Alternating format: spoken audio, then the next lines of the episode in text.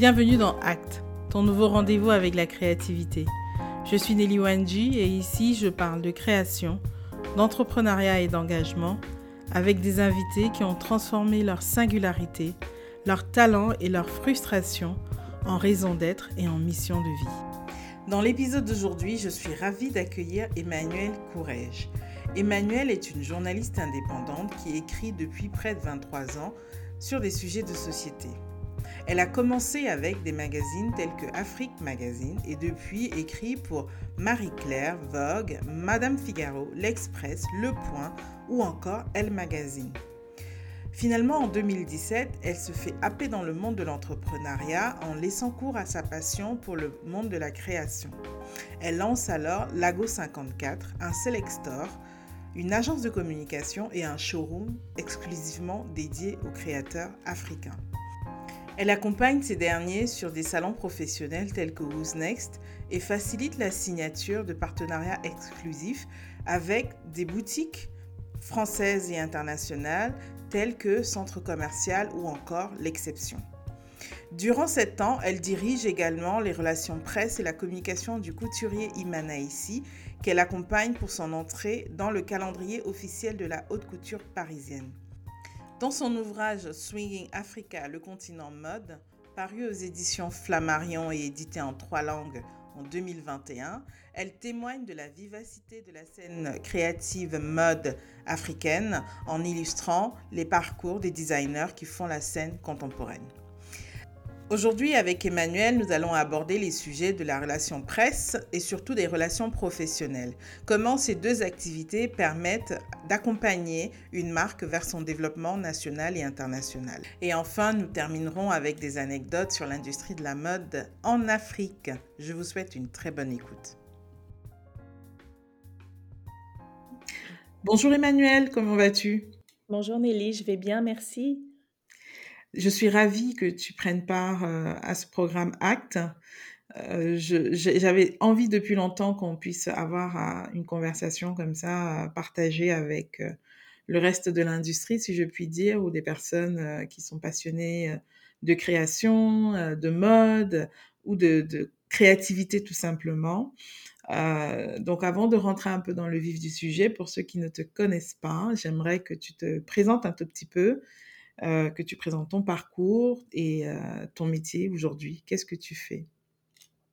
Alors, j'ai un drôle de parcours parce que nous, on se connaît, toi et moi, euh, pour œuvrer dans le secteur de la mode africaine. Mais avant de faire ça, je suis journaliste depuis maintenant 22, 23 ans. en fait, j'ai grandi en Afrique de l'Ouest et jusqu'à l'âge de 18 ans. Et puis après, quand je suis arrivée en France, j'ai fait des études euh, de littérature africaine. Donc j'ai commencé au groupe Jeune Afrique où je m'occupais euh, sur le mensuel Afrique Magazine des livres et puis de sujets de société. Et puis euh, ensuite, j'ai embrayé sur la presse féminine, toujours avec des sujets de société. Beaucoup étaient d'ailleurs orientés sur l'Afrique parce que ça me permettait euh, très égoïstement de repartir en reportage dans les pays où j'ai grandi. Euh, d'abord à un âge où moi, j'avais pas les moyens de me payer des billets d'avion pour repartir à Abidjan, Dakar ou Yaoundé. Et puis mmh. ensuite, eh ben, de continuer voilà, mon métier de journaliste et d'y prendre euh, beaucoup, beaucoup de plaisir. Et j'ai fait ça et je continue de faire ça, sauf que en effet, il y a maintenant, euh, en 2017, ça nous fait quoi? Ça nous fait 5-6 ans. J'ai lancé une plateforme qui s'appelle Lago 54 et qui euh, a pour euh, projet de faire la promotion de la création de mode africaine contemporaine, la promotion, c'est-à-dire à la fois leur donner, donner à ces créateurs de la visibilité et puis participer à leur développement, notamment parce que je crois, et c'était une stratégie dès le départ, mais c'est quelque chose que j'ai pu constater et que je continue de, enfin, dont je continue d'être persuadée, c'est que la mmh communication a un impact sur le développement de ces marques. Donc c'est vrai, et notamment, notamment sur le développement local. Moi, je m'en suis bien rendu compte avec les marques que j'ai accompagnées, c'est que les, les, parutions qu'ils ont pu obtenir, donc là je parle de communication et de la visibilité que ma structure a pu leur apporter, a eu un impact sur leur nombre de followers, sur la possibilité pour eux de créer des pop-up dans les villes africaines où ils vivent et de pouvoir vendre, etc. C'est-à-dire ça a augmenté leur notoriété et à terme, ça a eu un impact sur, sur leur développement. Voilà, donc en fait, Lago 54, au départ, c'était à la fois un e-shop et un. Et donc, nous étions concurrentes, toi et moi, euh, un, e-shop, parce qu'en fait, la stratégie était toute simple. C'était.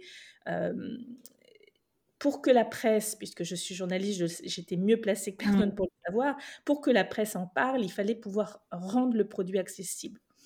Tout à fait. D'ailleurs, c'est le point de départ en fait de tout ça. C'est-à-dire que j'ai souvent entendu des, créateurs africains me dire on n'arrive pas à, à, voir notre travail dans, la presse française, occidentale. Est-ce qu'on nous aime pas? Moi-même, d'ailleurs, comme journaliste, c'était extrêmement compliqué. Or, un ou deux sujets par an sur la mode africaine, mais qui étaient plus des sujets euh, euh, dits de société, c'est-à-dire des reportages, des enquêtes, des quatre pages en fait dans un journal. Oui, tout à fait. C'était très mmh. difficile au-delà de ça de parler des, des, créateurs à travers leurs produits. Et pour une raison toute simple, c'est qu'ils n'avaient pas de point de vente en France et que ce sont, ces magazines sont des magazines qu'on appelle des consumers, c'est-à-dire des magazines de consommateurs et de consommation, et que mmh si le produit n'est pas accessible pour la lectrice, eh bien, ça n'a aucun sens d'en parler. Et donc, la stratégie, elle a été de se dire, si je veux pouvoir soutenir ces créateurs et les aider et les accompagner, il faut que je crée le point de vente. Si le point de vente est là, si le produit est accessible, alors je pourrais communiquer, alors je pourrais obtenir des parutions sur une bague, une robe, un sac, etc. Et c'est ce qui s'est passé. Très bien. Donc en gros, en fait, c'est de dire que euh, les magazines tels qu'on les voit aujourd'hui sont plus des prescripteurs que juste des médias d'information, quoi. Et, pour euh, pouvoir être euh, présent dans un magazine, faut avoir sur ce marché-là un point, euh, un point de vente, entre guillemets, que ce qu'il soit digital ou, ou, euh, ou physique. les magazines sont à la fois des magazines d'information. Euh, c'est le cas du magazine Marie-Claire, c'est le cas du magazine Elle, auquel, auquel je collabore maintenant depuis dix ans. c'est à la fois des magazines d'information, mais en effet aussi des magazines prescripteurs avec, avec de la consommation, c'est-à-dire du produit. Tout à fait, tout à fait. Mais je, donc, et, sur mon travail, c'est que en effet, j'ai lancé cette plateforme, mais que je continue d'être journaliste et, euh, et j'aime passionnément ce métier. Il y a des moments où j'ai moins écrit parce que euh, voilà, euh, quand on lance une société, tu sais ce que c'est. C'est on a, mmh. on a, on dort plus, on n'a plus de week-end, plus de vacances, voilà. Donc c'est vrai que continuer à écrire dans ces conditions, puisque c'est quand même un temps très particulier. Le temps de l'écriture, c'était compliqué. Mais, euh, mais là, j'y reviens, euh, j'y reviens passionnément. D'accord, ok, très bien. Donc, en gros, aujourd'hui, tu es autant euh, journaliste que qu'entrepreneur et finalement agent aussi finalement un peu des comment dire agent de relations presse et de relations publiques pour les marques que tu portes, que tu représentes, si si si je ne m'abuse pas. Oui, c'est exactement ça. Alors, j'ai été même agent tout court, c'est-à-dire que pour, mmh. euh, pour les créateurs, j'ai organisé, parce que euh, donc j'ai créé ce e-shop, mais c'était aussi une agence à la fois de communication et également euh, de wholesale, comme on dit, c'est-à-dire mmh que je les ai fait participer à de très nombreux salons, le salon Who's Next, le salon Première Classe, on a fait des showrooms ensemble. Et donc l'idée, c'était de présenter ces marques, j'en ai eu jusqu'à 24, euh, à mmh des acheteurs et des boutiques euh, occidentales, enfin, ça pouvait être, je sais pas, international, ou international. Mmh. Voilà, merci. C'était, mmh. j'allais dire, c'était pas que occidental. Il y avait aussi des, des asiatiques, euh, voilà, qui, qui, ont pu acheter, voilà. Et puis on a fait des opérations commerciales. Quand je dis on, d'ailleurs, c'est comme si j'étais une très grosse structure, mais c'est moi toute seule avec les créateurs. oui voilà, souvent d'ailleurs, quand j'entends des, des vieilles interviews, je dis, je dis tout le temps on, et je me dis, mais en fait, on, non, j'étais toute seule. j'étais toute seule. Et oui, en effet. Je bah, en même temps, tu, tu, étais toute seule, mais avec plusieurs casquettes, donc à force, c'est plusieurs personnalités ensemble euh, qui font le on. Hein. et donc, oui, agents, agents c'est-à-dire à la fois les mettre en relation avec, avec des boutiques, leur permettre de vendre, de distribuer mmh leur travail. Donc, on a fait des grosses opérations à Paris avec des très belles boutiques comme l'Exception, avec Centre Commercial. Euh, et puis, euh, ils ont distribué aussi sur des tas de petites boutiques. Euh, on a travaillé aussi avec les musées, les boutiques de musées, et puis avec, avec des tas de boutiques situées et en France, en, Espagne, à Barcelone, à Dubaï, à Tokyo, etc. Et, et, voilà. Et donc, agent aussi d'image, notamment pour Iman, comme tu sais, Iman a ici oui. Oui, oui. Donc, c'est vraiment deux métiers, deux métiers qui s'imbriquent et tu, tu, as utilisé vraiment toutes tes qualités de journaliste pour faire que ces deux métiers-là se complètent et permettent aux, aux, ateliers, aux créateurs ou aux marques de trouver leur place sur le marché français. C'est vrai que c'est pas souvent courant d'avoir euh, d'avoir cet avantage-là parce que des fois on va avoir une agence marketing à part et on va avoir une agence commerciale de l'autre côté. Mais l'avantage avec toi, voilà, c'est que tu as cette double casquette-là. Donc, tu vas autant accompagner sur tout ce qui est développement commercial avec justement la participation à des salons, des collaborations avec d'autres points de vente. Et à côté, bah, travailler à développer la notoriété parce que l'un ne va presque pas sans l'autre. En fait, c'est un peu l'équilibre des deux qui crée aussi l'effet boule de neige euh, et, fait que la marque ou le créateur euh, se retrouve un peu dans l'esprit de tout le monde, quoi. Mm. Exactement. Il y a une articulation entre les deux. Tout à fait, tout à fait.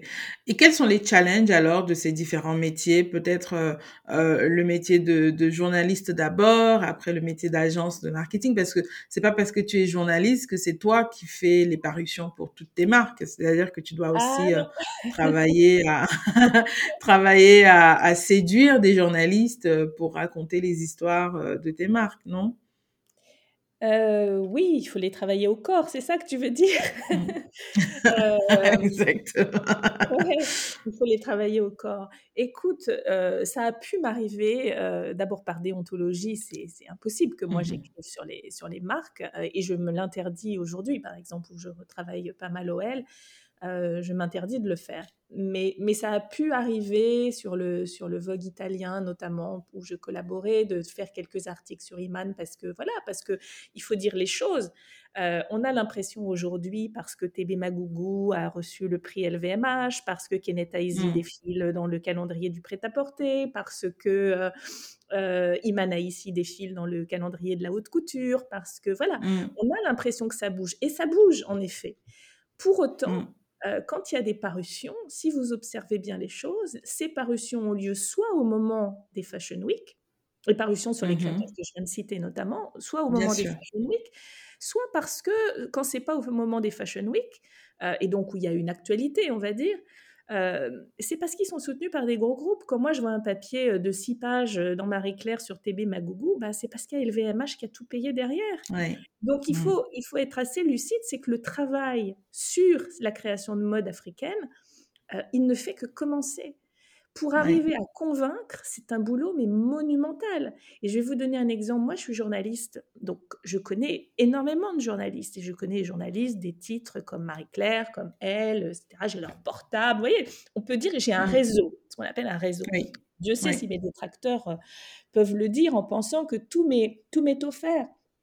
En fait, je vais vous mmh. donner un exemple. Depuis 7 ans que j'ai, ou 6 ans, je ne sais plus, ou 5 ans, je, suis nulle en chiffres, euh, que j'ai créé Lago 54, je n'ai jamais eu un seul article sur moi et Lago 54 dans mon propre journal. Jamais, mmh. ni même dans des magazines comme Marie-Claire où j'ai travaillé pendant 8 ans. Donc, c'est pas si simple que ça. Euh, les créateurs pour lesquels j'ai travaillé, j'ai obtenu des parutions. Alors, Iman, c'est un peu à part parce qu'il y a eu aussi cet événement qui était l'entrée dans la haute couture et donc j'ai fait une communication très particulière sur ça, qui était le fait que c'était la première fois qu'un Africain d'Afrique subsaharienne, que c'était la première fois qu'un Noir, que c'était la première fois, voilà. c'était une belle actualité, bien sûr. C'était une belle actualité et ça donnait, euh, en fait, euh, des histoires à raconter aux journalistes. Et je crois que la clé, elle est là c'est et donc peut-être qu'en effet sur ce point-là j'ai une longueur d'avance par rapport à des communicants euh, plus plus classiques au fond, c'est que étant moi-même journaliste, j'ai tendance un peu à savoir forcément quelles sont les histoires que les journalistes ont envie de raconter.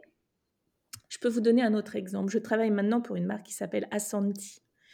Euh, qui est la première marque euh, dite globale, panafricaine. Qu'est-ce que c'est une marque globale? C'est une marque euh, qui est vendue dans le monde entier, alors par un site internet en l'occurrence, et puis à travers des, boutiques qui sont situées maintenant à Johannesburg, à, Kigali. Il y en a eu une pendant, pendant plusieurs mois qui était une espèce de pop-up mm-hmm. à Londres. donc c'est la première marque globale panafricaine. Et comment je communique Alors évidemment, j'ai communiqué sur le lancement, je communique sur les produits. Et là, par exemple, euh, comme journaliste, je sais, parce que j'ai écrit sur ça il y a dix ans, qu'il va y avoir les dix ans du Rana Plaza. Vous savez, cette, cette euh, structure au Bangladesh qui euh, s'est effondrée, causant des milliers de morts. Et là, ça mm. va être les dix ans au mois d'avril. Il se trouve que la fondatrice d'Assanti est la directrice d'un parc industriel textile qui a plusieurs usines au Rwanda, qu'elle a monté et mis en place une structure qui est extrêmement euh, avec une, pardonnez-moi, avec une, avec une responsabilité sociale des entreprises qui est extrêmement puissante, extrêmement forte, qui a été mmh pensée de manière extrêmement intelligente, euh, avec des conditions sociales pour les salariés qui sont euh, presque uniques au monde. Alors évidemment que je vais communiquer sur ça en lien précisément avec les 10 ans du Rana Plaza et en disant voilà une voix qu'il faut interviewer, voilà une femme, en plus c'est une femme, vous savez, les magazines féminins adorent les femmes. Donc c'est une femme, ça se passe en Afrique alors que l'Afrique souffre de tellement de stéréotypes et de clichés. Euh, c'est une femme, euh, ça se passe en Afrique et elle a construit quelque chose qui montre qu'un autre modèle est possible. Et donc là, je suis mmh. sur ça. Voilà, ma communication, elle, va justement euh, mettre en, comment dire, en perspective, euh, mm. des choses d'abord auxquelles je crois, mais que comme journaliste, moi-même, j'aurais envie de raconter. Et donc, faire de la communication, c'est pas juste communiquer sur des produits, c'est pas juste communiquer sur des lancements, c'est aussi se demander à chaque instant comment la marque euh, avec laquelle on travaille euh, comment ses valeurs, comment euh, son, identité, son ADN peut résonner avec le monde et avec l'actualité. Super, ok.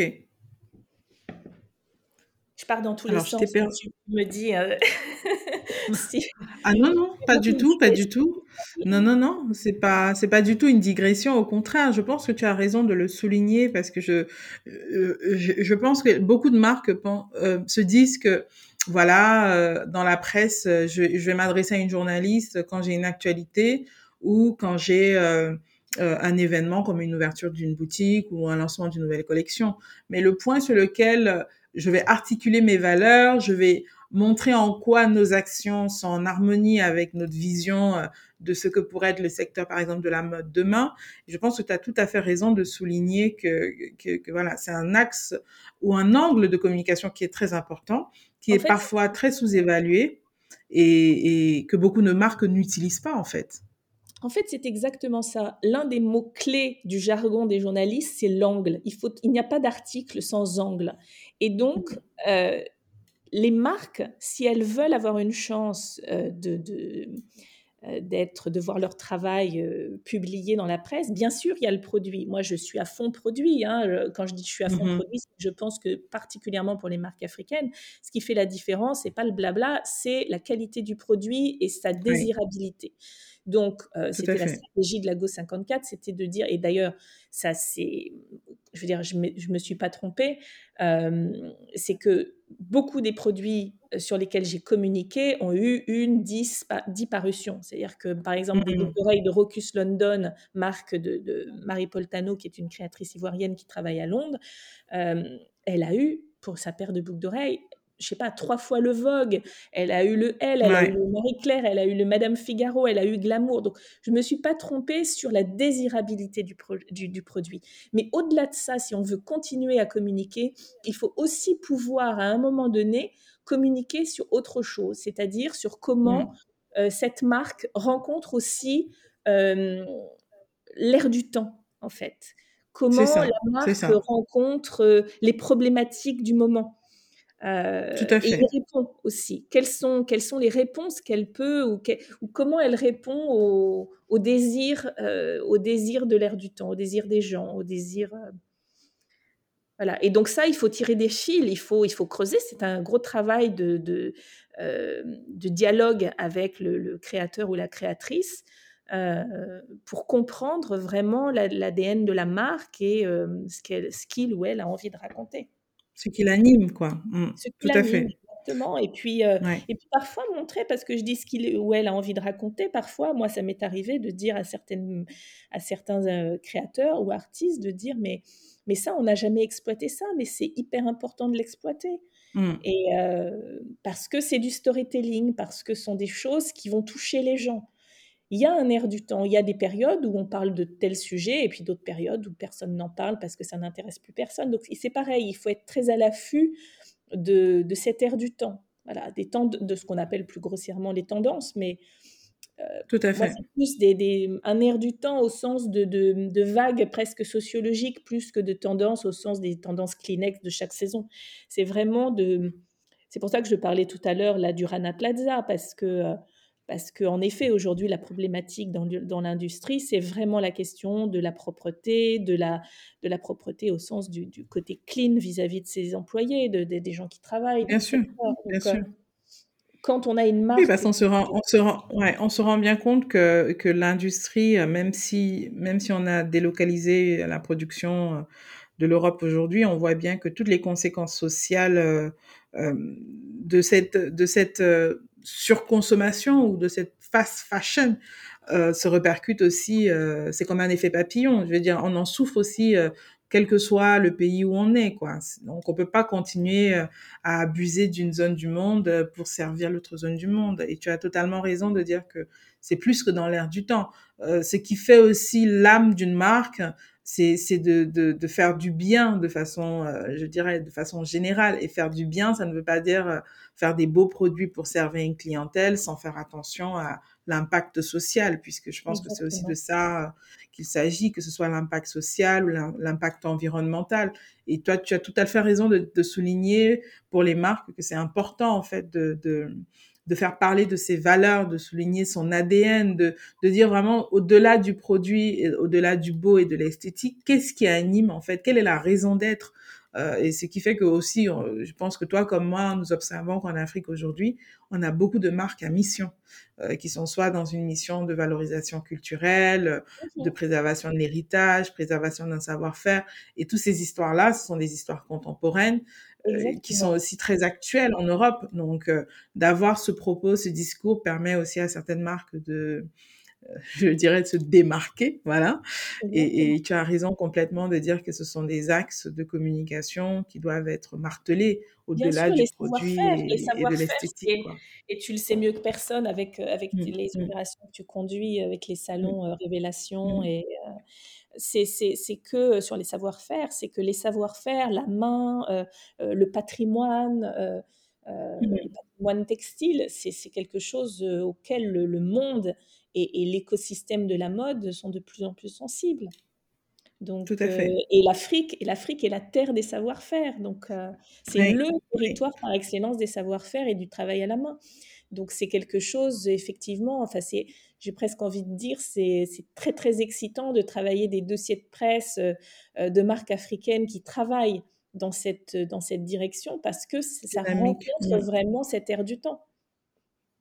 Tout à fait, tout à fait. Ça simplifie un peu le travail pour toi finalement en tant que journaliste, quoi, de trouver des angles qui sont pertinents et qui s'inscrivent dans, dans les questionnements généraux que peuvent avoir euh, n'importe quel être humain ou qui soit sur la planète, quoi. Alors ça les euh, simplifie, ça les complexifie mmh. aussi parce que il y en a beaucoup et donc il faut à chaque fois trouver une singularité parce que il faut pas non plus que ce soit une espèce de, de, de comment de sac dans lequel on, mmh. se dit ah ben on va en mmh. mettre on va mettre 10 marques tiens on va mettre Iman tiens on va mettre Nco sur le recyclage euh, tiens on va mettre euh, la falaise Dion avec ses coris sur la valorisation il faut après chercher je dirais que c'est une première strate et puis après il mmh. faut chercher de la singularité parce que parce que justement, et puis là on parle de l'Afrique, mais je veux dire, il y a l'Asie, il y a l'Amérique latine qui travaille aussi tous ces savoir-faire. Donc à un moment donné, il y a à la fois cette ère du temps qui permet, euh, ben, euh, j'ai envie de dire, de, de,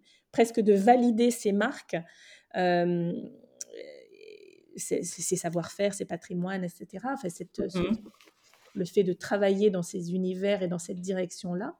Et puis après, oui, il faut chercher euh, quelque chose qui vous singularise. La singularité, c'est quand même aussi ce qui fait franchement la différence.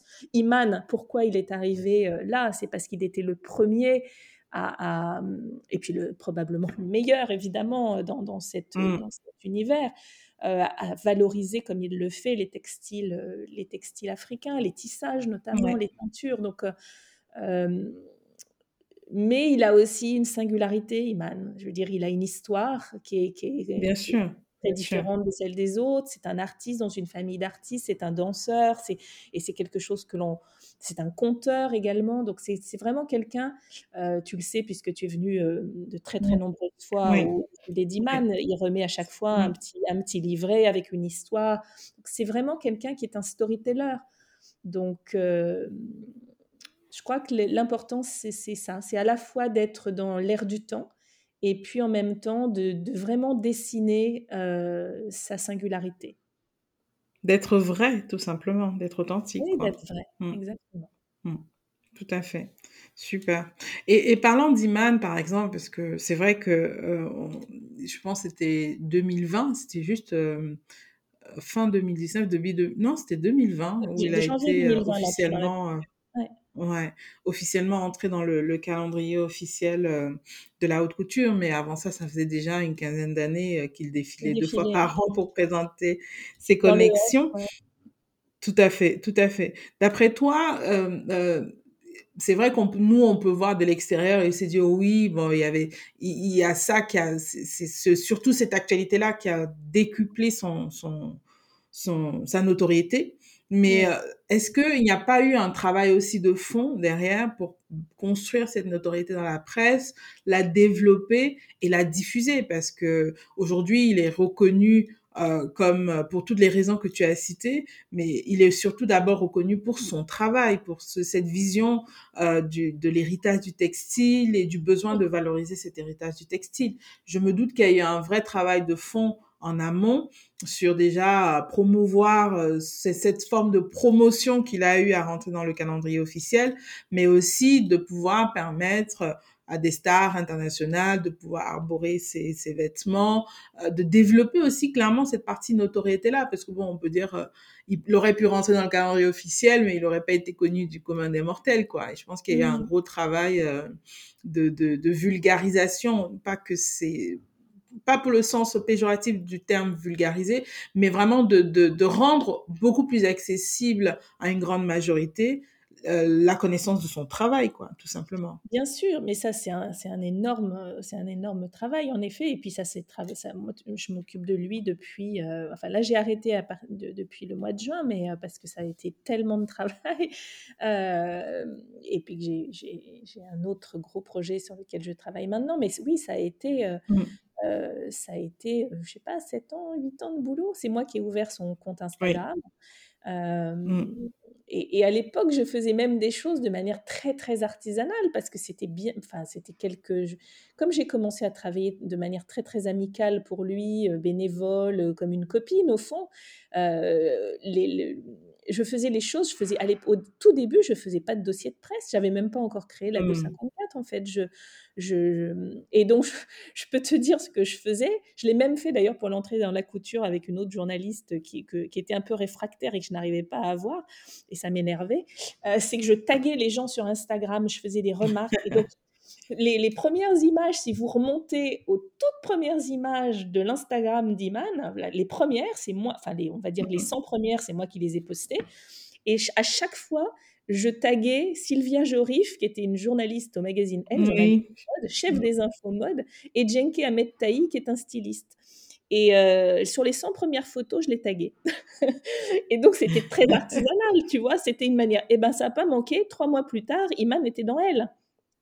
Et, et Sylvia, qui que je connaissais parce que je travaillais aussi au L, mais en société, m'a dit un jour, euh, parce que, encore une fois, je n'étais pas du tout attachée de presse, j'avais pas créé l'AGO 54 à ce moment-là, mais, j'étais en charge de, l'Instagram d'Iman. Et, et, Sylvia m'avait dit, mais, mais je l'ai trouvée toute seule sur Instagram. Et je lui dis, oui, sauf que c'est moi qui est derrière, qui sur toutes les photos. Comme quoi ça marche. Vous voyez aussi des petites choses de manière très, très euh, artisanale. Et puis après, en effet, j'ai vraiment travaillé euh, des dossiers de presse construits, etc. Et oui, ça a été un travail, euh, euh, mais ça a été long parce que je le disais tout au début, même si ma déontologie me l'interdit et, que je m'y tiens vraiment, j'ai pour un, seul support parce que c'est purement de la mode et que ça prête pas, comment dire, ça met pas en péril quoi que ce soit de ma déontologie, franchement. Euh, c'est euh, pour le Vogue Italie. Euh, j'ai fait des interviews d'Iman comment dire, sur son travail alors que je travaillais déjà avec lui. Parce que, parce qu'en effet, au début, personne ne répondait. Personne. Et à l'époque, et à l'époque, ça devait être ouais, 2018, quelque chose comme ça. TB Magougou n'était pas encore sous la, on n'avait pas été encore euh, la roulette de LVMH. LVMH.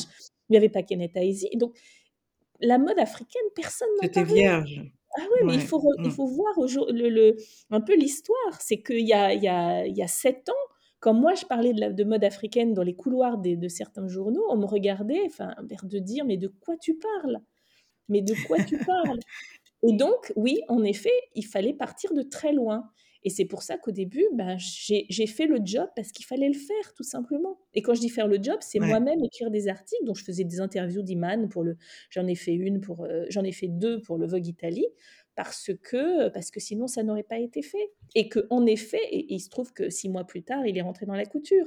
Donc, comme quoi, euh, il a fallu peut-être à un moment donné, ben accélérer les choses, jouer un peu les accélérateurs de particules, pour que les gens euh, vous savez, quand on est dans Vogue ou quand on est dans Elle, euh, les mêmes personnes qui avant regardaient euh, votre marque de manière un peu comment? Un peu de haut, quoi.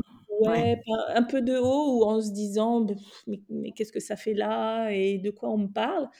Bah, tout d'un coup, bah, ce, sont quand même des cercles, ces, ces journaux, des cercles validants. Ça crédibilise, entre guillemets, quoi. ça valide, exactement.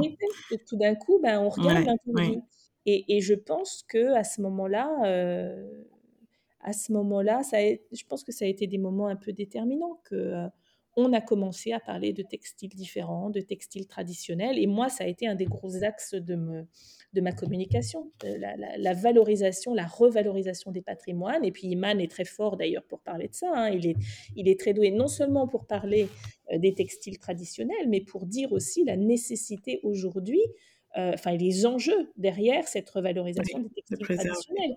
Euh, mmh. versus le wax, versus tout ce qui vient de mmh. Chine, versus etc. Donc, euh, je pense que c'est un discours après qui, dans les médias, a eu un certain écho. Donc, en gros, tu peux nous dire que, ouais, il a utilisé un angle qui était euh, contemporain, si je puis dire, un angle qui était contemporain pour développer aussi euh, sa relation avec la presse. De dire, voilà, il s'est installé comme étant un peu comme une sorte de référent euh, en termes de, de, de, de, rapport aussi au textile, parce que je me rappelle, bon, je pense que lui comme moi, on fait partie de ceux qui qui sont pas pour le wax en tout cas. Et, et, je me rappelle euh, toutes les petites marques parisiennes qui étaient célébrées, c'était que des marques qui faisaient que du wax. Mmh. Donc je trouve que c'est un angle qui a été euh, qui a été euh, présenté aussi au bon moment parce que voilà on, est, on était sur une forme de surenchère. Euh, des textiles imprimés, pas pour dire que qu'ils soient africains ou pas africains, qu'ils aient été importés en Afrique avec la colonisation ou pas. Mais il y avait que ça, en fait. C'est-à-dire que quand on parlait de création africaine, s'il y avait pas un bout de wax ou de folklore, bah, c'était pas africain, quoi. Donc, euh, je trouve que ça a été vraiment aussi très intelligent euh, de la part d'Iman, même si c'est quelque chose qu'il faisait déjà depuis plusieurs années, d'affirmer que voilà, la création africaine peut s'affranchir de toutes les étiquettes folkloriques qu'on peut lui adosser euh, exister pour ce qu'elle est vraiment, qui sont mmh. voilà les héritages de savoir-faire, notamment dans, dans le tissage, dans, dans l'embellissement avec les broderies de perles qu'il a fait quelques années plus tard avec euh, des fondations comme la Fondation Gacha, ou même juste des messages, en fait, qui, qui vient un peu de l'esprit euh, des Asafo euh, du Ghana. Et, et, mmh ça, je trouve que c'est vraiment ce travail aussi de, de, précision, de dire voilà, euh, quand on dit, moi j'ai toujours un peu de mal avec ce terme, là, la mode africaine, parce que je dis bon, est-ce que ça veut dire que c'est la mode des Africains ou c'est la mode qui vient d'Afrique? Et parce que ça veut, ça, j'ai l'impression aussi par, par, rapport à la presse que ça voulait tout dire et, ne rien dire. Et je trouve que ce, ce, ce, cette vision de d'être précis, de dire voilà, quand on parle de mode qui viendrait d'Afrique euh, ou qui serait fait par des Africains sur le continent, ça veut dire voilà, ça vient, euh, ça vient du nord du Ghana, ça vient de, des de tisserands, ou ce sont des teintures qui utilisent euh, des, des ingrédients naturels. Donc il y a toute une démarche aussi qui est qui est qui a valorisé que je trouve que ton travail aussi a été beaucoup de de montrer ces ateliers qui faisaient de l'exception aussi, de, qui faisaient des choses rares. Euh, si on peut citer des marques comme AKS, euh, qui travaillent avec des, tisserands dans le nord du Ghana, ou d'autres marques comme Studio euh, 189, voilà, qui étaient vachement sur la teinture, euh, la teinture et batik, aussi la, voilà, la, la, modernisation du batik, hein, qui a fait que finalement, tu vois, ces dernières années, tout le monde est en mode tie and dye, tie and dye. Même si on sait que c'est des tie and dye euh, chimiques et, et qui sont pas naturels, enfin avec des teintures naturelles. Mais je suis d'accord avec toi que voilà, finalement, quand on veut, si on veut se servir de la presse pour développer sa notoriété, faut aussi avoir les bonnes valeurs, quoi. Faut avoir des valeurs qui sont calibrées par rapport à l'actualité euh, mmh. des problématiques, euh, que ce soit écologiques ou sociales, quoi. Et, mmh. c'est, c'est clairement aussi dans cet élan-là que s'inscrivent euh, moi, oui. ce que j'appelle les marques contemporaines africaines. Quoi. Ouais. Et puis je crois aussi, on parlait d'air du temps tout à l'heure, c'est que je crois qu'il y a une grande articulation entre, euh, et ça de tout temps, c'est l'histoire hein, qui nous le dit mmh. aujourd'hui, entre euh, l'air du temps et la mode.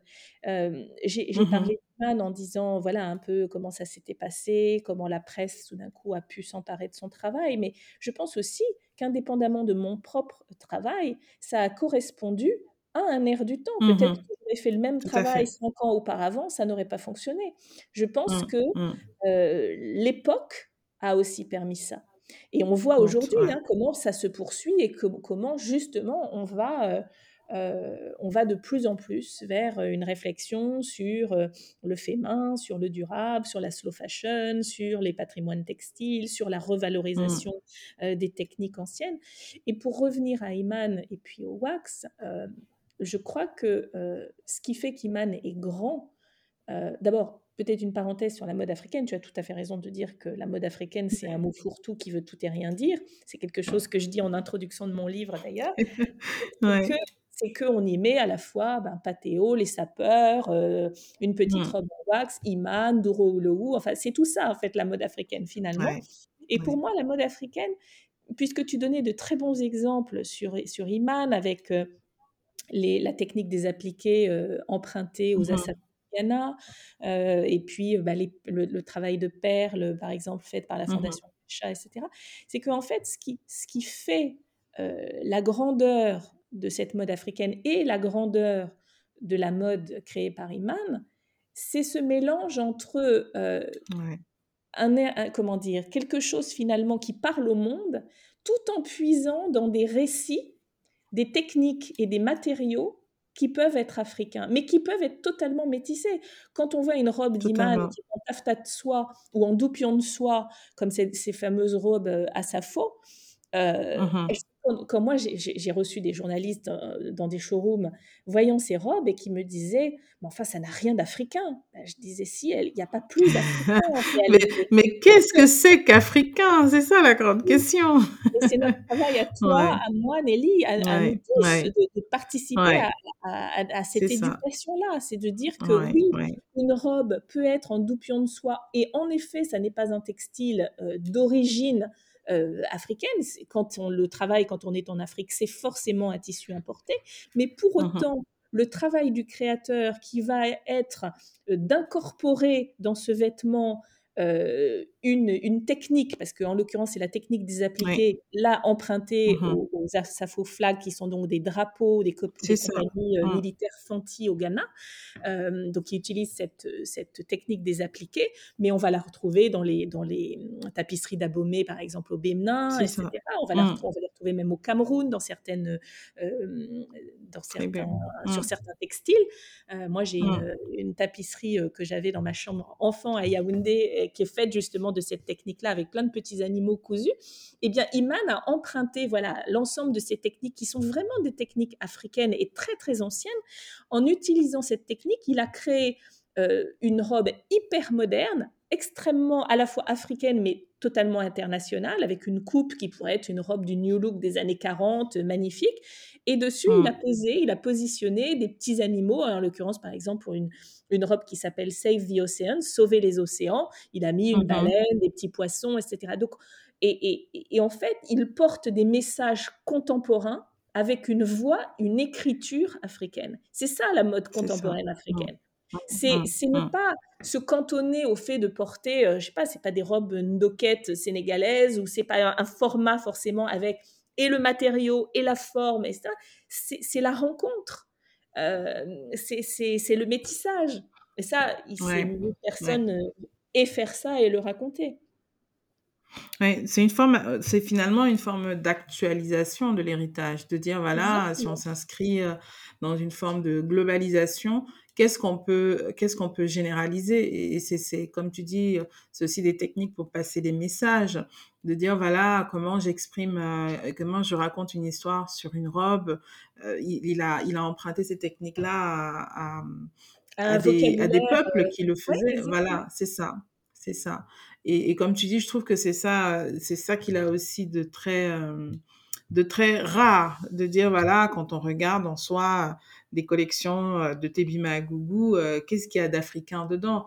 Si mmh. ce n'est son regard sur le monde, euh, les, les, histoires de, de voilà, les, les, histoires voilà de, ses, de, ses, de ses tantes, de ses sœurs ou, ou, de sa mère, voilà. Et, et c'est ça finalement. Et je suis d'accord avec toi que l'africanité, on a tendance à vouloir la voir comme ça au premier degré, et l'africanité peut arriver euh, sous, sous, ces différentes formes-là, et c'est à chaque marque de savoir comment valoriser justement son africanité et, et de faire valoir ses, ses, ses, sa raison d'être.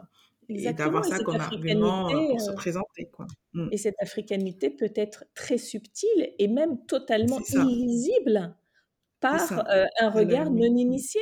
Et parfois, j'ai même ça. des gens en Afrique, des Africains, qui me disent mais ça c'est pas africain. Et pourtant c'est très africain. Simplement, ils n'ont pas forcément la ouais. clé d'entrée. Oui, il y a une méconnaissance. Mais, ouais. Les connaissances. Mmh. Et donc il y a encore beaucoup beaucoup de, de pédagogie à faire.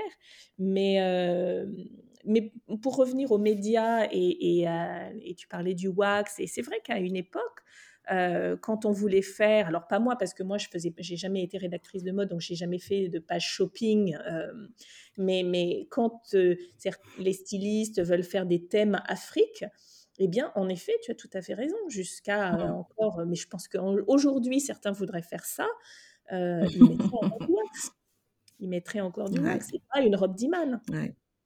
Non non. ouais. Ouais. Donc, euh, non, non, c'est un, un, vrai travail de fond. C'est vrai que la, la, relation presse peut sembler comme ça, peut-être parfois futile, juste pour dé développer la notoriété. Mais je pense que tu as totalement raison d'insister sur le fait que euh, il faut avoir un angle de communication dans la presse. Et c'est cet angle-là, finalement, qui va souligner aussi euh, l'ADN de la marque et clairement la positionner parce que notoriété pour notoriété, euh, ça ne sert à rien quoi. Si on n'est pas reconnu pour quelque chose euh, de singulier, c'est que voilà, on a un peu loupé euh, loupé l'opportunité de vraiment euh, se faire reconnaître pour quelque chose quoi. pour rebondir un peu là-dessus justement si par exemple, euh, voilà, je suis une jeune marque, euh, je veux percer, comme on dit, euh, qu'est-ce que toi tu conseilles d'avoir comme comme premier comme premier réflexe ou comme stratégie? Est-ce que tu aurais comme ça quelques conseils à, à donner à des jeunes marques qui arrivent justement sur la scène mode, qui ont peut-être le sentiment que toutes les places sont prises? Quel est l'angle sous lequel elles devraient se présenter ou comment tu penses que quelle serait la bonne stratégie en tout cas pour se faire remarquer entre guillemets? Alors déjà, ça dépend si c'est des marques qui sont euh, basées en France avec un point de vente en France ou basées uniquement en Afrique et avec des points de vente ou pas de points de vente ou des points de vente en Afrique. Euh, Mm. moi, je dis souvent qu'à une marque basée en Afrique euh, qui ne vend qu'en Afrique et, et qui n'a pas de, de point de chute euh, à l'extérieur, ça ne sert pas à grand-chose de communiquer à l'extérieur. Mhm. Pour une raison simple, c'est qu'elle va perdre de l'argent, tout simplement. C'est, euh, comme je l'ai dit tout à l'heure, j'ai créé Lago 54 à une époque parce qu'il fallait rendre les produits accessibles pour, pour, pour la lectrice et pour le consommateur français, pour que ça puisse, euh, les, les produits puissent bénéficier de parution. Sans le produit Mais alors, accessible, alors ju- juste par rapport à ça, je suis un peu perplexe parce que je me dis, ok, on est quand même sur une scène de la, une scène de la mode qui est internationale. Aujourd'hui, ouais, euh, en un clic, euh, je peux acheter, euh, je peux acheter une robe qui est faite à Douala euh, et je peux la shipper, euh, je sais pas moi, en Finlande. Est-ce que du coup, on n'est pas sur une forme de scène globale de la mode? Et ou toi, tu penses vraiment que tout se limite vraiment, tout est toujours délimité en termes de zone et de marché? Moi, je pense que, enfin, tu sais, c'est même pas ma perception à moi. C'est, il suffit juste d'ouvrir un magazine et de le constater. Tu regardes, sauf Mm. peut-être la boutique la plus pointue de Finlande, parce qu'en ce moment, on parle beaucoup des pays scandinaves pour plein, plein de raisons, parce qu'ils ont fait, effectivement, en matière de, de, de mode durable, de, de, voilà, de réflexion sur ces thématiques, ils sont assez en avance. Euh, donc peut-être que, voilà, on va te citer le site internet dingo. euh, euh, qu'il faut absolument aller voir et où il y a des pièces dingues de telle jeune créatrice qui a fait Mm. la, qui a été la star de la dernière Fashion Week de Copenhague. C'est possible, mais ça va Mhm. rester extrêmement confidentiel. Ça va être Ah, une ouais. adresse, deux Mm. adresses internet. Pour le reste, c'est du franco-français. Euh, D'accord, ok. enfin, c'est dans les faits, tu regardes. Ou si, si, si les, les marques là, qui nous écoutent euh, regardent dans un Mm. magazine, elles vont voir que les points de vente, c'est que des points de vente euh, euh, Ouais. français. Et puis il y a aussi une autre chose, c'est que moi, une pièce, ça m'est arrivé une fois d'acheter un truc en Australie. Euh, j'en ai eu pour, enfin, j'ai payé plus cher le transport et la taxe que le produit lui-même. Donc c'est vrai que ça c'est un autre problème, mais on n'a pas forcément envie euh, d'acheter quelque chose qui est très très loin. Alors Assanti c'est complètement différent parce que euh, Assanti a son site internet, euh, comment dire, comme j'ai dit que c'était une marque globale, ils ont une distribution Mhm. qui a été euh, pensée très très en amont et donc ils ont des, des, stocks qui sont à différents endroits et notamment dans un pays européen et, et donc quand il y a des commandes en France les produits sont expédiés de ce produit européen, de ce, pardon, de ce pays européen et non pas euh, du Rwanda.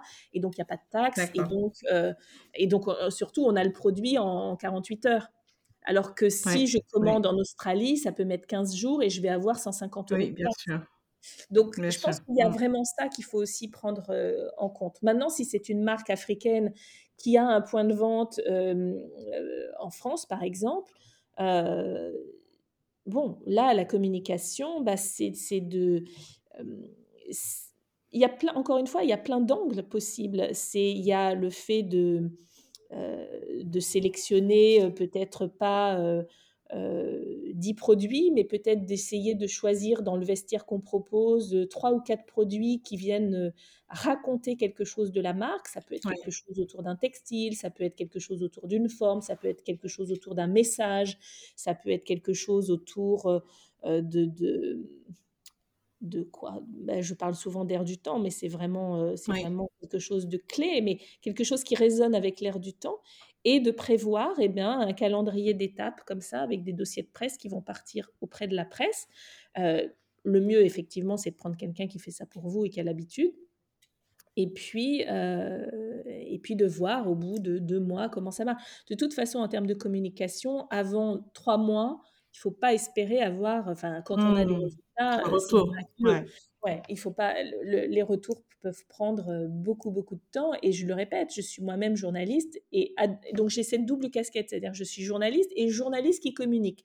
Et comme journaliste, moi, je reçois des dossiers de presse sur des marques pour, pour en parler, ou sur des marques ou sur des, tas d'autres choses, puisque je ne suis pas journaliste mode, mais sur, je sais pas, sur des tas d'événements ou sur des tas de choses dans les précisément. Si je suis sur autre chose, je ne regarde pas le dossier. Mais en revanche, il est dans un coin de la tête. Et si quatre mois après, j'ai un sujet à faire, tout d'un coup, je peux me dire Ah, mais j'ai vu passer ça et chercher dans mes mails et retrouver ce dossier et appeler la personne. Mais la personne me l'a envoyé il y a quatre mois. Peut-être qu'elle se sera dit de son côté Bon, bah, c'est mort.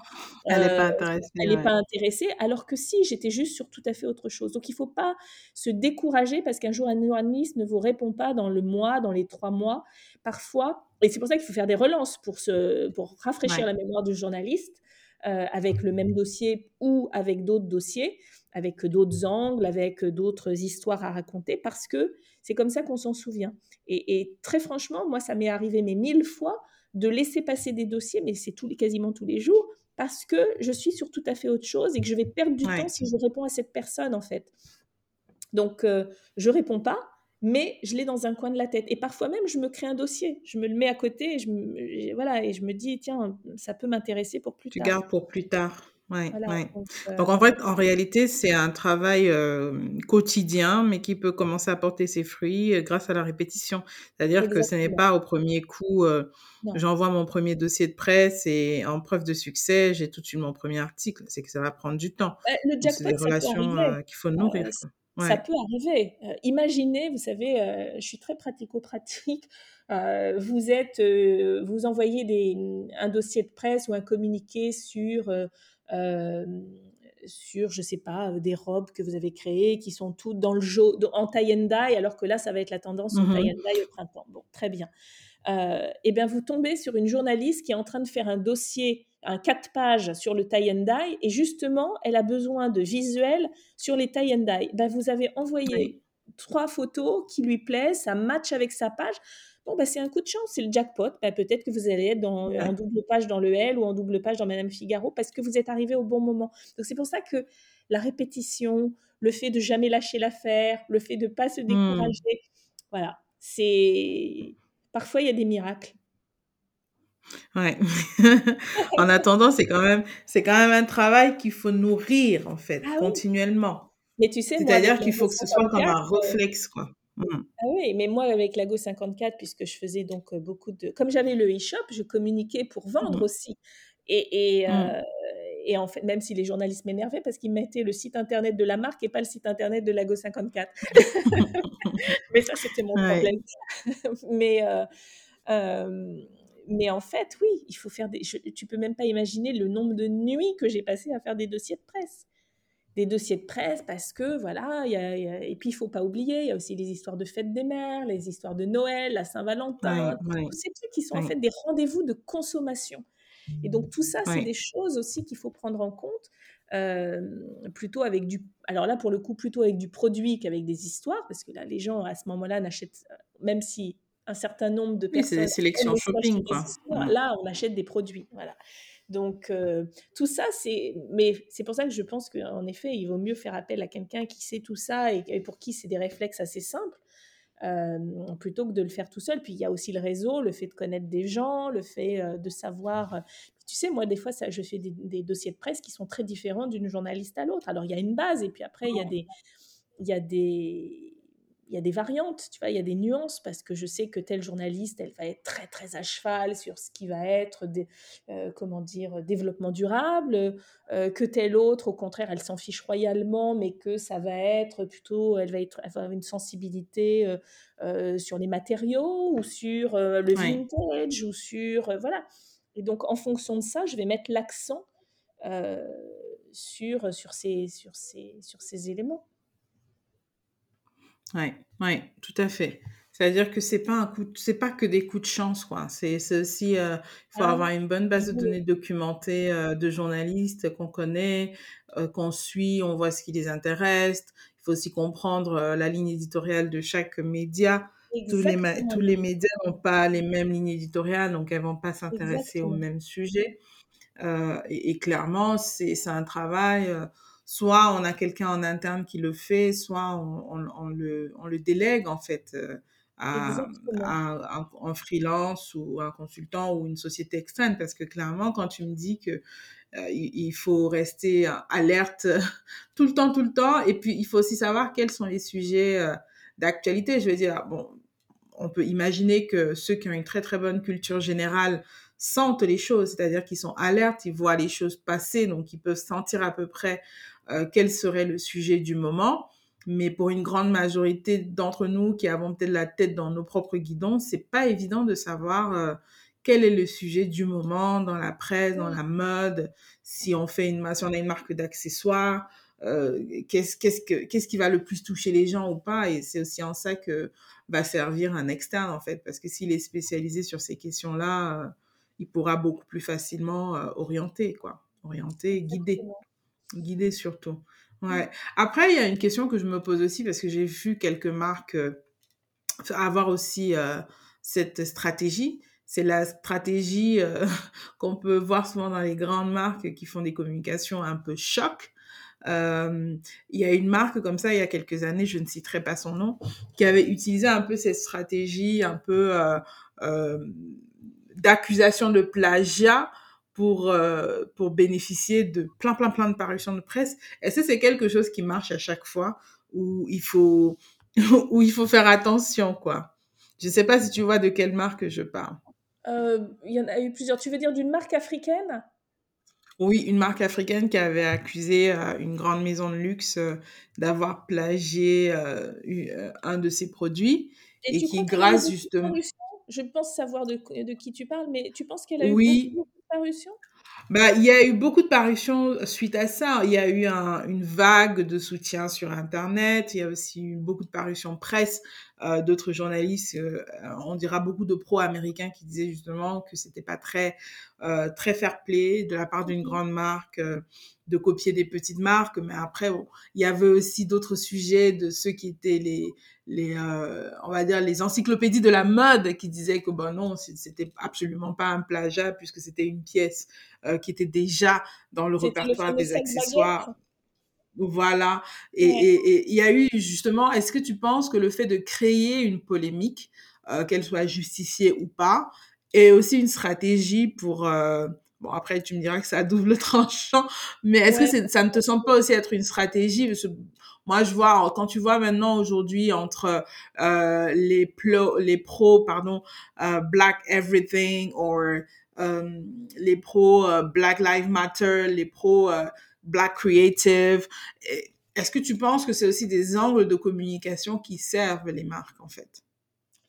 Je pense que ça peut faire son petit effet sur le moment M, mais un événement en chassant un autre, je pense que la minute d'après, tout le monde a oublié. Mmh. oui, sur Internet, ça fait son petit effet sur Instagram, sur les réseaux sociaux, etc. Et euh,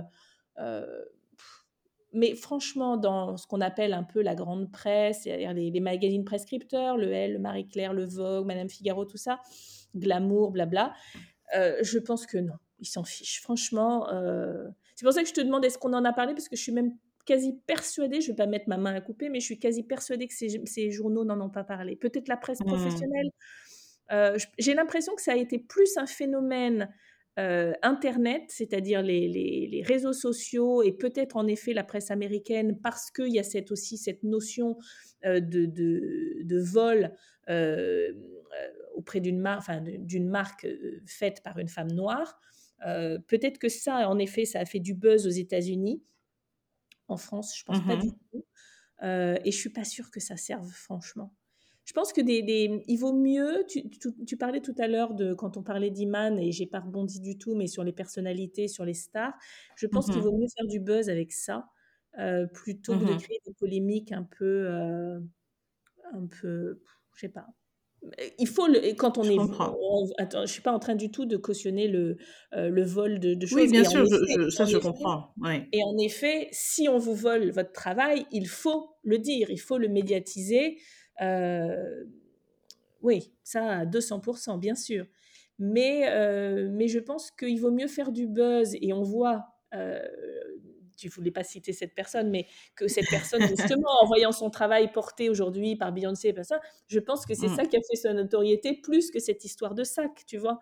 Ouais, ouais. Euh, le fait que son, voilà, son travail était porté par des grandes stars américaines et aujourd'hui, on voit même comment elle construit son réseau, c'est beaucoup lié aussi à cette, cette proximité avec des stars et cette proximité notamment avec des Américains, des stars américaines ou, ou anglophones en tout cas. Et, et, Ouais. euh, et, je pense que cette histoire de sac, y compris parmi ses amis, euh, voilà, tout le monde l'a un peu oublié. Euh, D'accord, ok. Je pense que c'est ça. Et tu vois, Iman, en effet, j'avais, j'avais approché euh, l'actrice américaine Angela Bassett.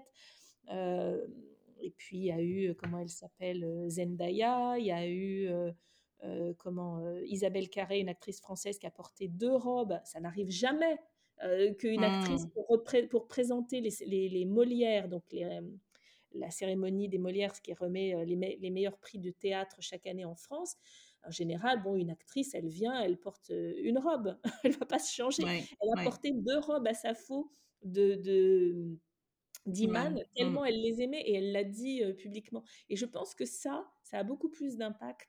D'impact, que, que, les polémiques, quelles qu'elles soient. Parce que je pense que si tu poses la question, y compris à des gens qui connaissent la créatrice dont tu parles, bon, peut-être que si c'est des très proches, oui, mais sinon, à part toi et moi, parce qu'on est des observatrices vraiment. Oui, on a un peu, oui, ouais, tout le monde a un peu oublié cette histoire de sac, je pense, tu vois. Et dans la presse, à mon avis, personne ne s'en souvient. Ouais, ouais. Et, et, et, du coup, maintenant, quand tu regardes les réseaux sociaux, la puissance des réseaux sociaux versus les médias, moi, je, je, suis assez partagée des fois quand j'ai des marques qui me disent, euh, qui me demandent quelle est la meilleure stratégie. Est-ce que la meilleure stratégie, c'est euh, d'avoir euh, une grande présence sur les réseaux sociaux, notamment grâce à des influenceurs ou à des stars? Ou est-ce que c'est de travailler sa relation presse? Qu'est-ce que toi tu dirais par rapport à ça? Parce qu'on a un peu l'impression que les réseaux sociaux ont, je dirais pas surplanté, mais la, puissance des réseaux sociaux, on a le sentiment que ça dépasse la puissance de la presse finalement. Oui, alors je suis d'accord avec toi. Euh, après, c'est des fois j'observe euh, certaines marques et notamment des marques, euh, comment, des, marques moyennes, on va dire, c'est-à-dire qui, par exemple, des marques comme Mage ou Bache ou, mmh ou mmh Sandro ou Claudie Bierlot, etc. Quand tu vas voir leur compte Instagram, ils n'ont pas un, comment dire, ils n'ont pas un déluge de followers, tu vois. Et en revanche, ils prennent de la pub et ils sont très présents dans les médias, tu vois. Donc c'est et ce sont des marques qui sont des marques qui sont hyper bénéficiaires chaque année, qui gagnent beaucoup d'argent. Donc euh, j'ai tendance à te dire oui. Alors peut-être que précisément pour les marques africaines dont on parle depuis tout à l'heure, euh, c'est un atout. Euh, parce que mmh. l'immense majorité, euh, je crois qu'il y a une fois où Studio 189, la marque ghanéenne, a, pris de la pub dans un Vogue américain, mais c'était la seule fois. Euh, sinon, mmh. je crois, je pense même pas que TB Magougou fasse soit annonceur. et donc, en effet, je pense que les réseaux sociaux et Instagram en particulier sont des atouts, enfin, sont des leviers énormes sur lesquels il faut mmh. vraiment capitaliser. Et ouais, je pense qu'en effet, enfin, je pense qu'Instagram, une marque africaine, ne peut pas s'en passer. Oui, oui, tout à fait, je suis d'accord. Je suis d'accord parce que quand on voit euh, l'effet de la digitalisation euh, sur euh, justement tout cet écosystème de la création africaine, beaucoup de choses se sont construites ces dernières années grâce aux réseaux sociaux. Quoi. Ça veut dire qu'avant, ouais je, pardon de te couper, mais je reviens à ce qu'on disait tout au début sur, euh, sur euh, l'impact local, c'est-à-dire le, la stratégie qui était la mienne, qui était de faire de la communication ici, parce que je savais que ça mmh avait aussi un impact sur place.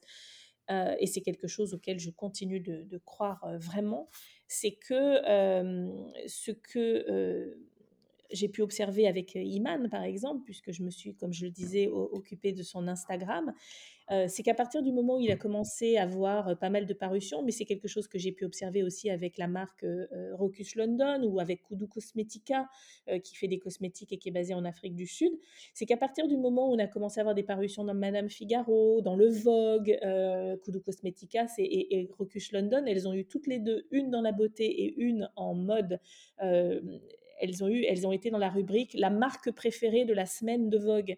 Et donc, c'est des trucs, elles mettent ça sur Instagram, mais dans la semaine, elles gagnent 2000 followers. Parce qu'avec le jeu des algorithmes, euh, bah, tout le monde le voit et tout le monde est fier. Il y a aussi ce levier qui est important hein, euh, en mmh, Afrique. C'est mmh. vraiment la fierté, euh, la reconnaissance comme ça d'une de, marque qui fait partie du continent. Et donc on adhère et donc on suit, on, donc on follow. Ça ne veut pas dire qu'on consomme tout de suite, mais en tout cas on follow et ça crée une communauté.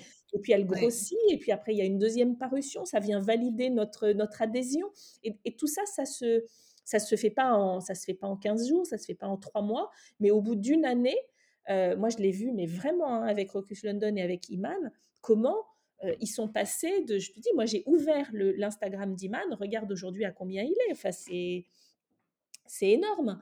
Donc, euh, je pas les chiffres, mais je pense que c'est, euh, je sais pas, 45K ou un truc comme ça. Ouais, mais, plus ça et c'est vraiment, je pense, euh, ces parutions internationales euh, et le fait d'avoir participé aussi à des événements internationaux qui ont fait grossir leur notoriété.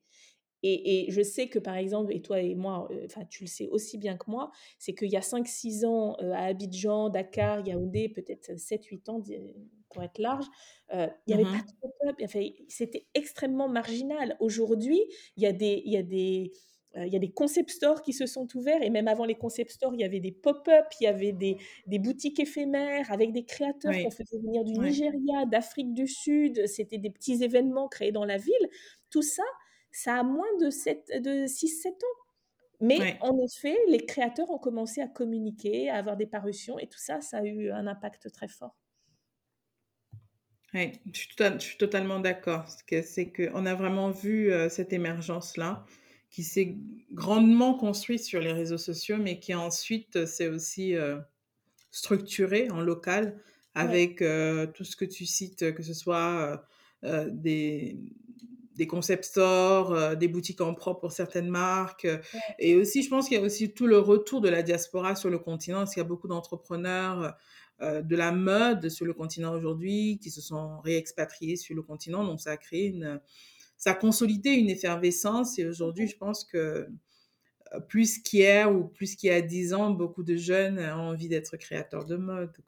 Et puis, c'est des mouvements qui ont été accélérés aussi avec euh, des grosses stars hollywoodiennes et, et euh, des grosses stars américaines de la pop musique qui ont aussi montré et développé cette forme de fierté pour la créativité qui viendrait du continent. Donc, ça a été des très très gros accélérateurs finalement quoi. Mmh oui. Absolument. Donc voilà.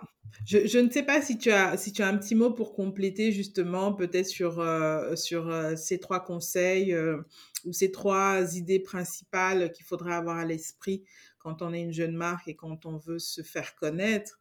Je ne sais pas si tu as peut-être juste un petit mot de la fin avant qu'on ne clôt notre conversation. Écoute, moi, ce que je dis souvent quand je fais, euh, c'est pas tant sur la communication, c'est plus sur la distribution. C'est plus, je, fais des formations, ça, m'est arrivé en tout cas de faire des formations sur le continent auprès de jeunes créateurs.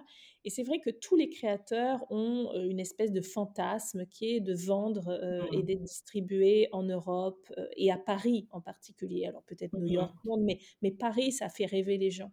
et je dis souvent, euh, faites attention. Alors, c'est ce que je vais dire, c'est euh, nuancé. C'est-à-dire que je pense en effet, comme je viens de le dire, que avoir des parutions presse à l'extérieur, et donc ça nécessite à un moment donné d'avoir son produit euh, qui, a, qui, est distribué euh, bah, en France par exemple, ou en tout cas sur un mmh site internet extrêmement accessible, comme Moonlook par exemple, puisqu'il a mmh vraiment une identité comme étant basée aussi ici, mmh c'est c'est en effet que des parutions presse faites en Europe peuvent avoir un impact et sont extrêmement importantes pour vous, pour votre impact local, sur le local, mais que votre, votre avenir, il faut y réfléchir, il n'est pas nécessairement en France, à Paris, mmh. à New York, à Londres. Et je pense qu'il y a beaucoup de marques qui ont perdu de l'argent, beaucoup de marques qui perdent de l'énergie en se disant je veux absolument avant aller à Paris et vendre à Paris et vendre à New York. Ça va mmh. être vrai pour probablement 10% de marques africaines aujourd'hui. Ah, et ça, ça c'est un gros sujet que tu ramènes sur la table. Oui, mais je pense Ça, c'est est un gros sujet. Ouais. Je Mm. pense qu'il est essentiel parce que tu sais, euh, toi et moi, souvent, on dit qu'on on est Ouais. euh, dans un mode euh, no blabla, juste des résultats. Oui, bien que, sûr, bien en sûr. fait, euh, comment dire, c'est moi, je vais même te faire une anecdote. Quand je travaillais chez Afrique Magazine, je me suis engueulée avec quelqu'un du journal qui avait corrigé un de mes textes. C'était sur un défilé de mode africaine. Il y avait Alfadi, il y en avait d'autres à l'époque qui avaient défilé au Carrousel du Louvre. Je te parle de ça, ça doit dater euh, Mhm, de 1998 ou 2000. Et, mhm. et, euh, et j'avais donc j'avais raconté ce défilé et euh, je pense que c'était la rédactrice en chef ou quelqu'un d'autre du journal qui avait corrigé mon papier et qui avait écrit ce que je n'avais moi pas du tout écrit, que le tout Paris était là et que le tout Paris avait dit que euh, la mode africaine, euh, tout le monde voulait acheter de la mode africaine. J'ai dit mais vous allez m'enlever ça pas parce qu'en vrai. réalité Mm. c'est faux et en fait vous allez faire croire des choses à des jeunes créateurs qui vont peut-être Ouais. mettre tout leur argent dans un billet d'avion. Mm. C'est un mensonge et c'est presque criminel. Et donc c'est pour ça que je pense que c'est en effet quelque chose qui est important de dire. Bien sûr que la mode africaine, elle a un avenir euh, de manière internationale, mais qu'il y a peu d'élus que le Ouais. monde de la mode, c'est un univers extrêmement saturé. Il y a des marques qui naissent tout- tous les jours, euh, Extrêmement codifié. Ouais. Mm. extrêmement codifiées. Euh, venir à Paris quand on connaît personne, c'est compliqué, venir, ou venir à Ouais. Londres, Milan ou New York. Et que je pense, et c'est ce que je dis souvent quand je fais ces, ces ateliers, c'est de dire peut-être que vous allez perdre de l'argent en essayant de venir à Paris, alors que si vous vendez dans le pays voisin, peut-être que vous allez toucher le jackpot et que demain vous serez millionnaire, parce que votre produit répondra à la demande et aux besoins euh, ben, Mm. des gens qui vivent dans un environnement proche, ou peut-être pas forcément proche, ça peut être, vous vivez en Côte d'Ivoire, vous allez peut-être faire un jackpot euh, en Afrique du Sud. Mais je pense qu'il ne faut pas se fermer les portes du continent en n'ayant que comme seul objectif euh, le voilà, Paris L'étranger, quoi. Ouais. L'étranger, Ouais. Ça veut Mm. pas dire, ça ne Mm. veut absolument pas dire qu'il faut pas tester, mais je pense que c'est pas là euh, où il faut mettre tout son capital. Oui, euh, et je pense que c'est très, très important de le dire. Et, je pense que même euh, moi, autant que toi, avec beaucoup de recul et avec toutes nos années d'expérience dans ce secteur-là, on se rend bien compte qu'il y a des shifts, des, vraiment des, des shifts radicaux, euh, des changements radicaux qui sont en train de s'opérer entre l'Afrique, le continent africain il y a 10, 15 ans et le continent africain aujourd'hui. Et je suis totalement d'accord avec toi de dire que même quand on pense à une forme d'économie qui serait euh, régénératrice, il faut penser à des écosystèmes locaux pour servir des écosystèmes locaux. De dire qu'aujourd'hui sur le continent, moi je trouve que c'est une grande aberration quand on a 95% de, de, nos designers qui créent des produits qui ne sont absolument pas accessibles aux locaux. Et, mais ça, ça pose des vraies questions. Ça pose des vraies questions par rapport à la productivité locale, par rapport à la coût, par rapport au coût en fait de production locale. De dire que quand on est sur de l'artisanat, euh, quand on est sur des choses très euh, rares, précises, qui prennent du temps, oui, on est peut-être déjà dans le registre du luxe, mais comment aussi on peut imaginer des créateurs africains, des marques locales qui habillent les locaux en fait. Parce que la réalité, c'est qu'aujourd'hui, une grande majorité des locaux sont obligés d'aller acheter les, les, habits à la friperie, quoi. C'est-à-dire que nos marchés sont, quand tu vas au marché, que ce soit au Ghana, qui est l'un des, des, des, très très grands marchés à Koumassi, mmh. tu vois à quel point on est saturé de la poubelle du reste du monde. Et, et à côté, il y a une sorte une sorte de dissonance entre cette réalité-là et de l'autre côté, les designers qui vont faire des produits qui sont pas accessibles en fait à, aux 1% locaux. De dire mais finalement, pourquoi on fait de la mode si on fait pas de la mode qui habille les gens à côté de nous? Donc, je suis d'accord avec toi que ce rêve-là, euh, peut-être que nous, on a contribué à le créer, mais il faut qu'on soit très réaliste parce que quand je vois même des grandes institutions euh, payer à coût de centaines de milliers d'euros euh, des stands sur des grands salons euh, parisiens pour positionner une des marques africaines qui sont totalement en décalage avec le marché, que ce soit avec la réalité du porte-monnaie des, des, Français, à l'occurrence quand ces marques viennent en France, ou en décalage avec la réalité de ce que les, les, Européens achètent et peuvent acheter parce que je sais pas il y a beaucoup de fantasmes en fait de dire que voilà si je viens à Paris je vends un sac à 900 euros c'est bon, on va me l'acheter. Mais ceux-là même qui pensent ça oublient qu'à Paris, bah, c'est où on a toutes les grandes marques qui elles-mêmes ne vendent plus à Paris. Ou quand elles vendent à Paris, elles vendent à des étrangers qui viennent à Paris en vacances. Quoi. Mmh. Donc, euh, donc, je pense qu'il y a une... Euh, il y a une méconnaissance du marché, du terrain, du terrain, et, et, et, moi je trouve toujours un peu aberrant euh, quand des personnes viennent en France euh, et ne sollicitent pas ceux qui sont sur le marché français, déjà pour faire une sorte de d'étude préliminaire en fait, pour mmh. comprendre euh, les cibles de clientèle, euh, les modèles opératoires de tout ce qui est les grandes foires professionnelles, de dire que mmh. si tu viens sur un salon une seule fois, bah, c'est un peu un coup d'épée dans l'eau, quoi. Il faut venir trois, quatre, cinq fois pour pouvoir vraiment se laisser, pour, pour être identifié. Et toi, tu l'as fait plusieurs fois. Ouais. Oui, alors les, les, histoires de salon, tout ce que tu dis est très juste, Nelly, et on partage, on, on, est sur la même longueur d'onde sur tout ça. Mmh mais moi, j'ai fait en effet des salons plusieurs fois et j'ai été soutenue financièrement par des, par des, des fonds internationaux, la coopération mmh allemande par exemple. Et, et, souvent, je me suis battue parce que quand, quand, ce sont justement des institutions qui travaillent avec des groupes euh, euh, de mmh certaines marques, etc., sur la sélection. Parce que je ne suis pas contre, hein, encore une fois, tout à l'heure, je ne disais pas qu'il ne faut, faut, pas que les marques africaines viennent à Paris. il y en a qui ont un mmh. avenir réel, réel. Il faut mmh. voir le mmh. succès, par exemple, de Kenneth Aisy. Son travail a séduit, mais de manière internationale. Donc, euh, vraiment, il y a, il y a un avenir pour les marques africaines. Encore une fois, pas toutes. Euh, les, les, places vont, être très chères. Mais c'est pour ça que la question de la sélection, elle est hyper importante. On ne fait pas venir toutes les marques sur un salon. Parce qu'en effet, pour des questions euh, de prix, l'exemple que tu donnais, je sais à, quoi, à qui tu penses quand tu parles d'une marque de sac euh, qui vient à Paris. En effet, si vous proposez des, mmh. des sacs qui coûtent 900 euros, vous n'avez quasiment aucune chance de vendre parce mmh. que ici, vous avez des marques qui vendent moins cher, qui sont parce qu'elles sont ici, elles connaissent mieux que vous les tendances et les besoins de leur propre marché. Euh, que souvent elles ont déjà une petite notoriété de marque et que ça, ça, fait partie des, des, comment, euh, des leviers d'achat pour un consommateur. Et donc, c'est extrêmement compliqué. Là où vous avez, euh, moi je dis souvent, c'est un mot que j'utilise beaucoup, c'est l'ingrédient clé, à mon avis, ou le, le, le, package, c'est à la fois du même et du différent. C'est-à-dire que c'est être à la fois suffisamment proche de ce qui est vendu ici en ce sens où vous n'êtes pas avec un grand écart énorme et que vous allez pouvoir quand même attirer l'œil des consommateurs, et en même temps, vous offrez quelque chose de différentiel. Si vous n'êtes pas différentiel, vous aurez toujours une concurrence face à vous et vous passerez pas le, vous passerez pas l'obstacle.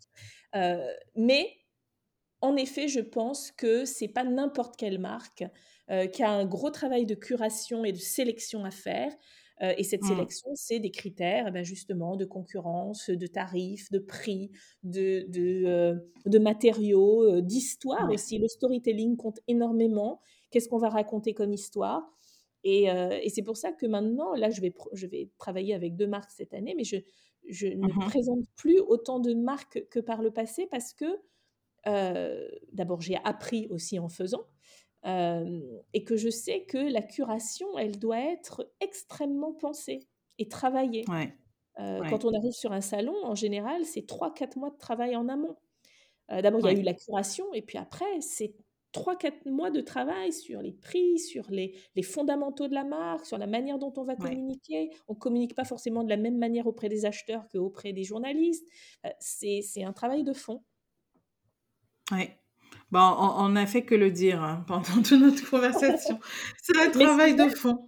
Mais, tu as tout à fait raison aussi de dire qu'il y a de très nombreux acteurs qui arrivent euh, récemment, qui sont arrivés. Euh, toi, tu as lancé Moonlook il y a quoi? Il y a presque 10 ans maintenant. Ouais, ouais. Il y a 10 ans, donc qui arrivent 10 ans, 7 euh, ans après, après nous, et qui ne, ne cherchent pas à bénéficier de nos de l'expérience de l'expérience voilà de nos retours d'expérience et qui sont qui partent un peu billes en tête et, et, nous on observe et on voit les erreurs qu'ils commettent et, qui se prennent des murs et qui se prennent des murs Oui, c'est toujours très que, drôle. présenter, Ouais. présenter par exemple, heu, 6 ou 10 créateurs, une fois et puis, la fois d'après, ben, en me présenter d'autres, ça n'a aucun sens, aucun. Aucun sens. Ouais. le consommateur a déjà oublié les marques et en fait, heu, Ah, toi, tu toi, propos tu vas même jusqu'au consommateur puisque le le le prescripteur qui est entre les 2, c'est le voilà, le responsable de boutique ou c'est pas ça qu'il cherche. Il cherche pas des produits à à 900 €, à 2 000 €, heu, parce que c'est pas ça qui fonctionne aujourd'hui quand tu regardes même le consommateur, je voulais dire ça, le retailer, le le la boutique. Voilà, c'est ça. C'est ça, c'est que c'est que quand tu vois la réalité du marché aujourd'hui, comment est le maillage, heu, du retail en Europe, tu comprends bien que si tu veux présenter, heu, des petites marques de de designers, peut-être la meilleure stratégie, c'est d'ouvrir un lieu, heu, et d'investir de l'argent dedans que de d'essayer de convaincre des des petites boutiques sur des salons puisqu'elles-mêmes, elles sont toutes en train de mourir aujourd'hui puisque mmh, la la la la, chaîne de valeur a changé. La chaîne de valeur a beaucoup changé quand on voit des grands groupes comme, heu, hem, comme, Sandro, Claudie Pierlot, Maje, qui se sont complètement structurés. Ça, c'est des marques, heu, oui, il y a une quinzaine d'années qu'elles se sont structurées maintenant sur ce filon de vendre en direct.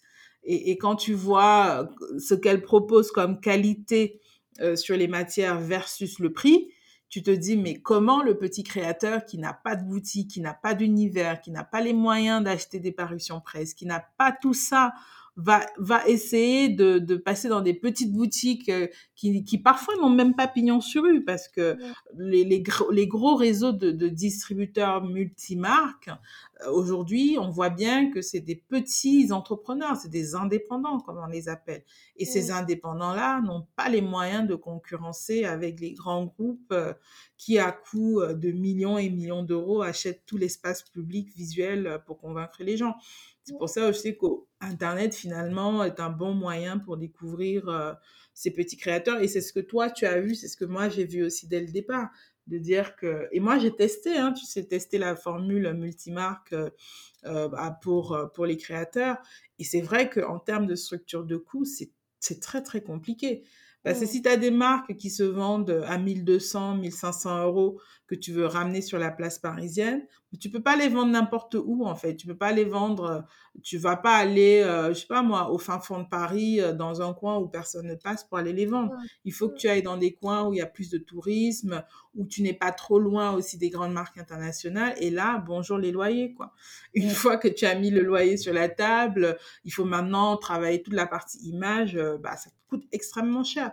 Donc c'est aussi en ça que je dis, est-ce que c'est pérenne?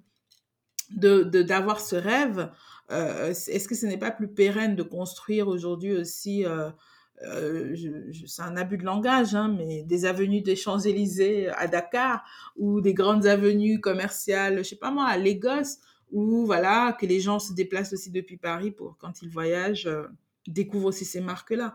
Je pense mmh qu'un peu des deux doivent se compléter dans la, la réalité économique aujourd'hui. En tout cas, avec beaucoup de recul, c'est ce que je ressens. Mais je suis d'accord avec toi qu'il faut, euh, il faut accompagner les marques africaines qui ont, qui ont le potentiel euh, d'exploser à l'international.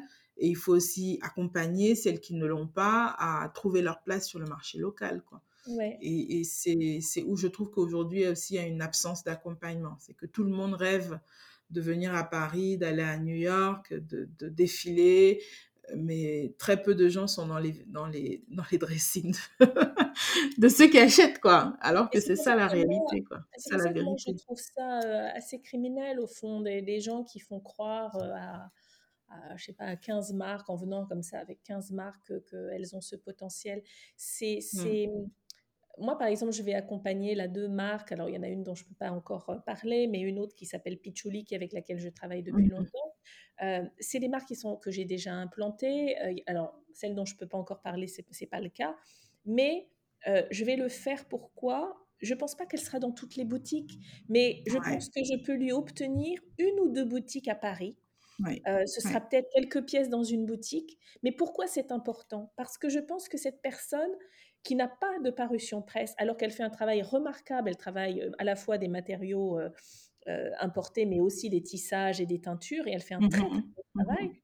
Hem, je pense que si elle a un point presse elle a un pardon, un un point de vente à en France, à Paris, elle va avoir des parutions puisque c'est moi à ce moment-là qui vais m'occuper de la communication elle va avoir des parutions et que ces parutions vont avoir un impact sur son développement commercial dans son pays et dans les pays limitrophes de son pays.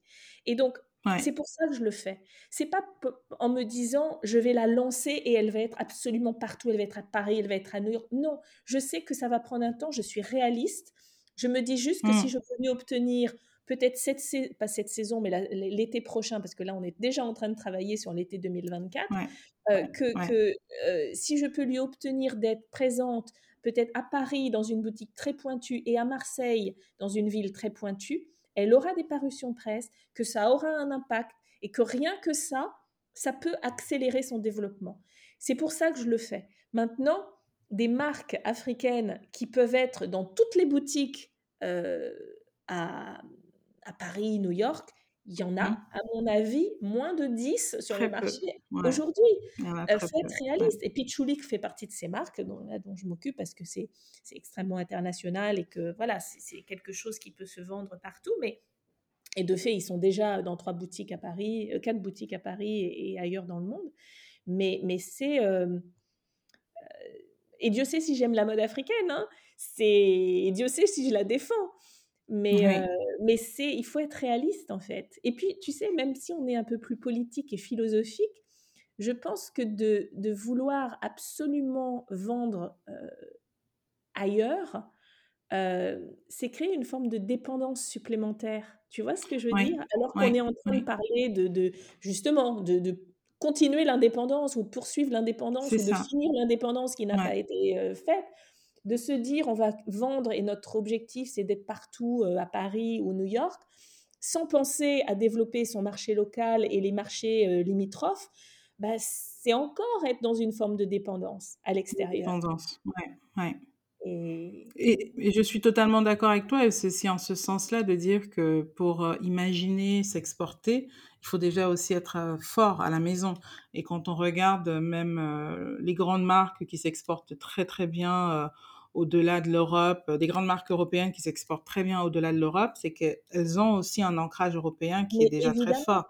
Elles existent parce qu'elles ont réussi à avoir cet ancrage-là. Donc, quand on vient à quand, quand il s'agit de l'Afrique, je ne pense pas qu'en termes de développement structurel d'une entreprise, ce soit viable d'avoir déjà des très très gros coûts euh, de développement international si localement on n'a pas de marché.